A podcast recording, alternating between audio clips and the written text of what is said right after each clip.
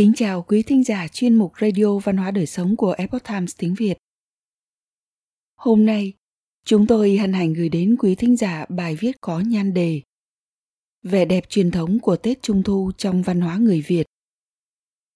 Mời quý vị cùng lắng nghe. Trải qua ngàn năm lịch sử, rằm tháng 8 đi vào ký ức của người Việt với những nét đẹp truyền thống thể hiện tín ngưỡng tôn kính thần linh – nguồn gốc Tết Trung Thu. Tết Trung Thu có lịch sử lâu đời, cũng giống với các lễ hội truyền thống khác, cũng từ từ được hình thành và phát triển. Trong văn hóa tín ngưỡng của người Việt cổ, rằm tháng 8 là dịp con người thế gian làm lễ tế thần mặt trăng. Theo các nhà khảo cổ, thì hình ảnh về Trung Thu đã được in trên mặt trống đồng ngọc lũ. Người Trung Quốc cổ đại cho rằng Tết Trung Thu bắt nguồn từ thời Xuân Thu. Có lẽ Trung Thu được bắt đầu từ nền văn minh lúa nước của đồng bằng Nam Trung Hoa và đồng bằng châu thổ sông Hồng của Việt Nam. Là một ngày lễ hội mừng thu hoạch được mùa, vào lúc nông dân nghỉ ngơi và vui chơi sau một vụ mùa vất vả. Trong sách Việt Nam phong tục của Phan Kế Bính viết rằng tục treo đèn bảy cỗ bắt nguồn từ điển tích về vua Đường Minh Hoàng. Vào ngày sinh nhật vua Đường Minh Hoàng, truyền cho thiên hạ, đầu đầu cũng treo đèn và bày tiệc ăn mừng, từ đó thành tục.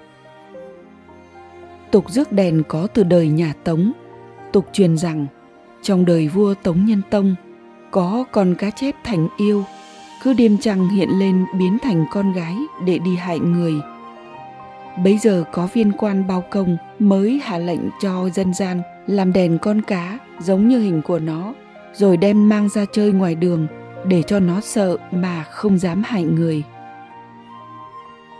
Cũng theo Phan Kế Bính, tục hát chống quân có từ đời vua Quang Trung Nguyễn Huệ. Nguyên khi ông đem quân ra Bắc, quân sĩ lắm kẻ nhớ nhà. Nguyễn Huệ mới bày ra một cách cho đôi bên giả làm trai gái hát đối đáp với nhau để cho quân sĩ vui lòng mà đỡ nhớ nhà. Có đánh trống làm nhịp, cho nên gọi là trống quân. Ngắm trăng thưởng nguyệt Trong sách Việt Nam phong tục có viết rằng Dân ta thế kỷ thứ 19 Ban ngày làm cố cúng gia tiên Tối đến bày cố thưởng trăng Đầu cỗ là bánh mặt trăng và dùng nhiều thứ bánh trái hoa quả, nhuộm các màu sặc sỡ, xanh đỏ, trắng và vàng.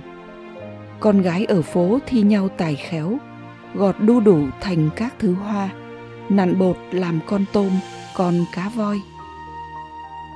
Tết Trung Thu là dịp mà trẻ em mong ngóng, bởi chúng sẽ được thỏa thích với những món đồ chơi là các thứ bồi bằng giấy như bơm bướm, mặt nạ, bọ ngựa, voi, ngựa, kỳ lân, sư tử, rồng, hươu, tôm, cá. Trẻ em buổi tối đêm trung thu dắt díu nhau kéo co, rước đèn, rước sư tử, trống, thanh la. Cúng trong dịp này, người ta cũng sắm mâm cỗ để cúng tổ tiên. Đồng thời trong ngày này, mọi người thường biếu ông bà, cha mẹ, thầy cô, bạn bè họ hàng bánh trung thu, hoa quả, trà và rượu. Thời xưa, người Việt còn tổ chức hát chống quân và treo đèn kéo quân trong dịp Tết Trung Thu. Điều hát chống quân theo nhịp ba, thình thùng thình. Đêm Trung Thu rước đèn và múa lân.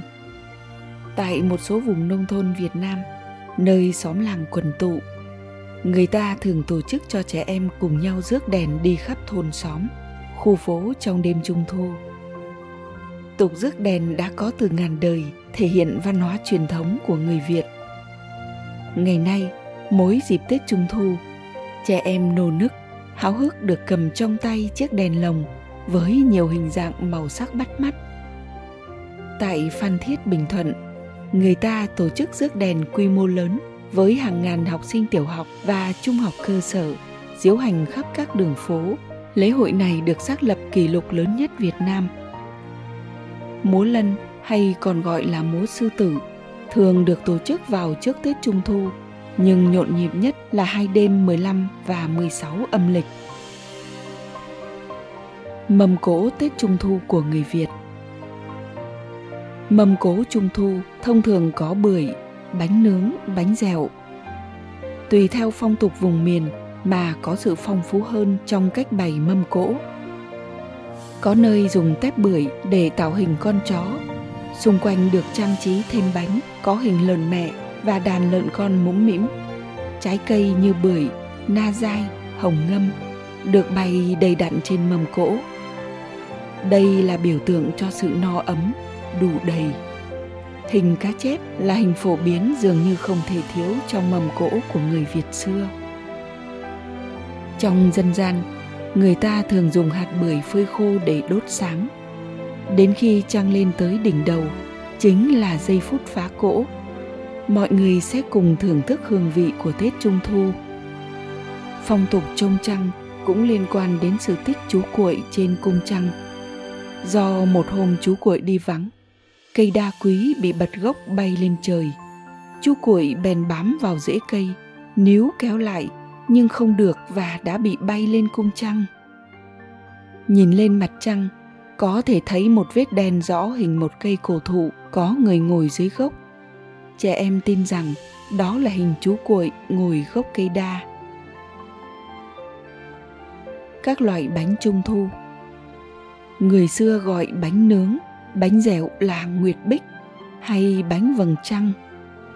Đêm trung thu, phụ nữ bày cỗ trông trăng, trổ tài gọt tỉa hoa quả, nặn bột thành con giống. Đặc biệt là làm bánh nướng, bánh dẻo. Bánh nướng được làm với vỏ bánh là bột mì và có chút dầu ăn. Trước kia tại Việt Nam, nhân bánh nướng thường là nhân thập cẩm, có chút lá chanh thái chỉ, thịt mỡ, mứt, hạt dưa, lạp xưởng. Sau khi nặn bánh, ép khuôn, bánh được cho vào lò nướng. Sau đó bánh được dỡ ra, làm nguội phết lòng đỏ trứng gà lên rồi cho vào nướng tiếp. Theo truyền thống, bánh dẻo được làm với vỏ bánh là bột gạo nếp rang xay mịn, nước đường kính trắng đun sôi để nguội, nước hòa bưởi. Nhân bánh làm từ các thực phẩm, nguyên liệu đã chín. Bánh được nặn xong ép khuôn và có thể sử dụng ngay không cần cho vào lò nướng. Dưới ánh trăng thu sáng vằng vặc, gia đình đoàn tụ bên mâm cỗ ngày Tết Trung Thu, phá cỗ ngắm trăng. Tết Trung Thu có ý nghĩa rất lớn, có giá trị truyền thống đặc biệt. Đây là dịp con người thế gian bày tỏ lòng cảm ơn đối với thần linh đã che chở bảo hộ để có cuộc sống đầy đủ ấm no. Dịp Tết này cũng là lời tri ân và tôn vinh giá trị gia đình truyền thống, thể hiện tình yêu thương và sự quan tâm chia sẻ với nhau trong cuộc sống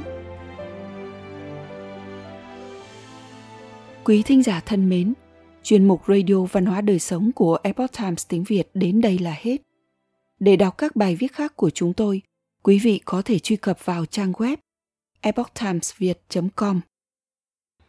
Cảm ơn quý vị đã lắng nghe, quan tâm và đăng ký kênh. Xin chào tạm biệt và hẹn gặp lại quý vị trong chương trình lần sau. Kính chúc mọi điều bình an và tốt lành tới quý vị cùng người thân.